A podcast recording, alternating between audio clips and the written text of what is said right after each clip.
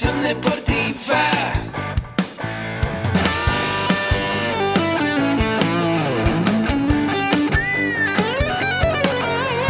Yo soy Ahmed.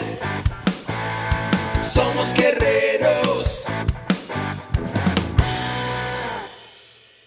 Hola, bienvenido a la Asociación Mexicana de Educación Deportiva.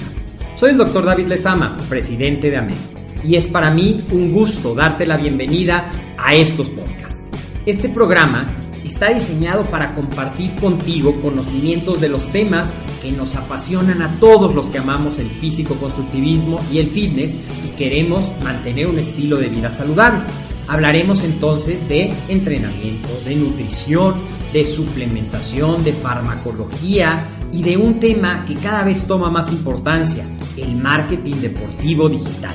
Tendremos como invitados una gran variedad de opiniones y profesiones, entrenadores, nutriólogos, profesores de AMED, químicos farmacobiólogos, médicos, preparadores físicos y desde luego deportistas. Sus historias, consejos y testimonios te ayudarán a aumentar tus conocimientos y desde luego también tu número de entrenos de clientes, haciendo más exitosa y profesional tu profesión de entrenamiento deportivo. También aprenderás técnicas más eficaces del marketing que te ayudarán a monetizar esta profesión. Si quieres saber más de nosotros, visítanos en la casa virtual de la familia Med, www.amedweb.com. Hola, ¿qué tal a todos? Pues bienvenido a este tu podcast de eh, la MED, la Asociación Mexicana de Educación Deportiva. Y hoy vamos a ver temas muy importantes de mercadotecnia. Así que te recuerdo que este programa está patrocinado por AMED con un clic. AMED, la nutrición, el entrenamiento, el emprendimiento deportivo más cerca de ti. Mi nombre es Agustín Alarcón Arce, mi correo mercadotecnia arroba amedweb.com. Y vamos a hablar, hablar unas cosas muy importantes de la mercadotecnia. Hemos hablado en otros videos sobre los cuatro puntos importantes, las cuatro P importantes de la mercadotecnia. Y esta vez vamos a hablar de las cuatro Es muy importante.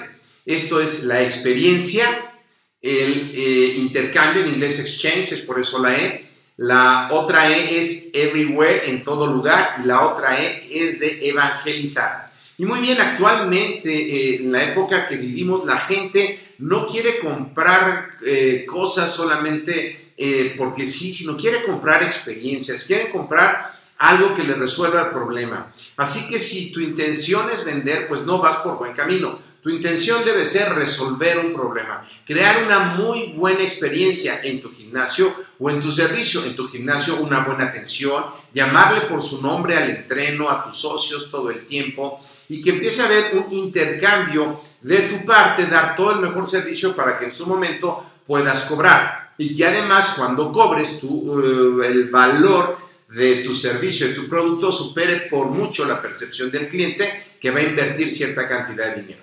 Y te pongo un ejemplo. Hoy día si te enfermas vas a la farmacia y compras un antibiótico que te puede costar aquí en México 360 pesos, alrededor de 15 dólares para quien no esté en México.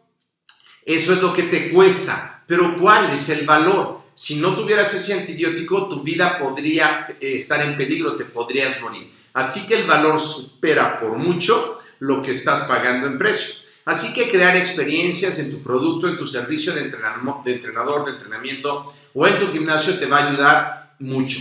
Everywhere, estar en todo lugar. Hoy día, si tú tienes un gimnasio que es físico y tienes un mercado local, tienes que desarrollar algún otro servicio que puedas vender en todos los lugares. Hay más de 500 millones de personas de habla hispana al 2019 conectadas a las redes, que muchos de ellos pueden ser tus clientes.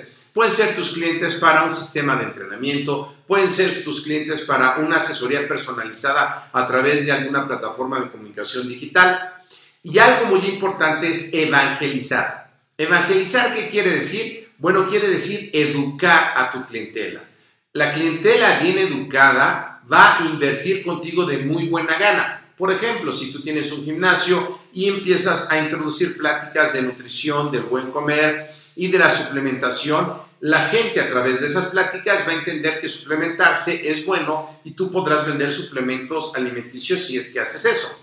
O puedes también empezar a fomentar y crear pláticas que pueden ser digitales o presenciales a través de mantener una buena condición física, mejorar tu estado de salud, una frecuencia cardíaca óptimo y les vas enseñando y después abres un programa donde pueden ellos todos obtener esos servicios. Pero acuérdate de siempre de dar mucho más contenido de valor a las personas, educarlas para que esas personas estén dispuestas a invertir si llega el momento contigo.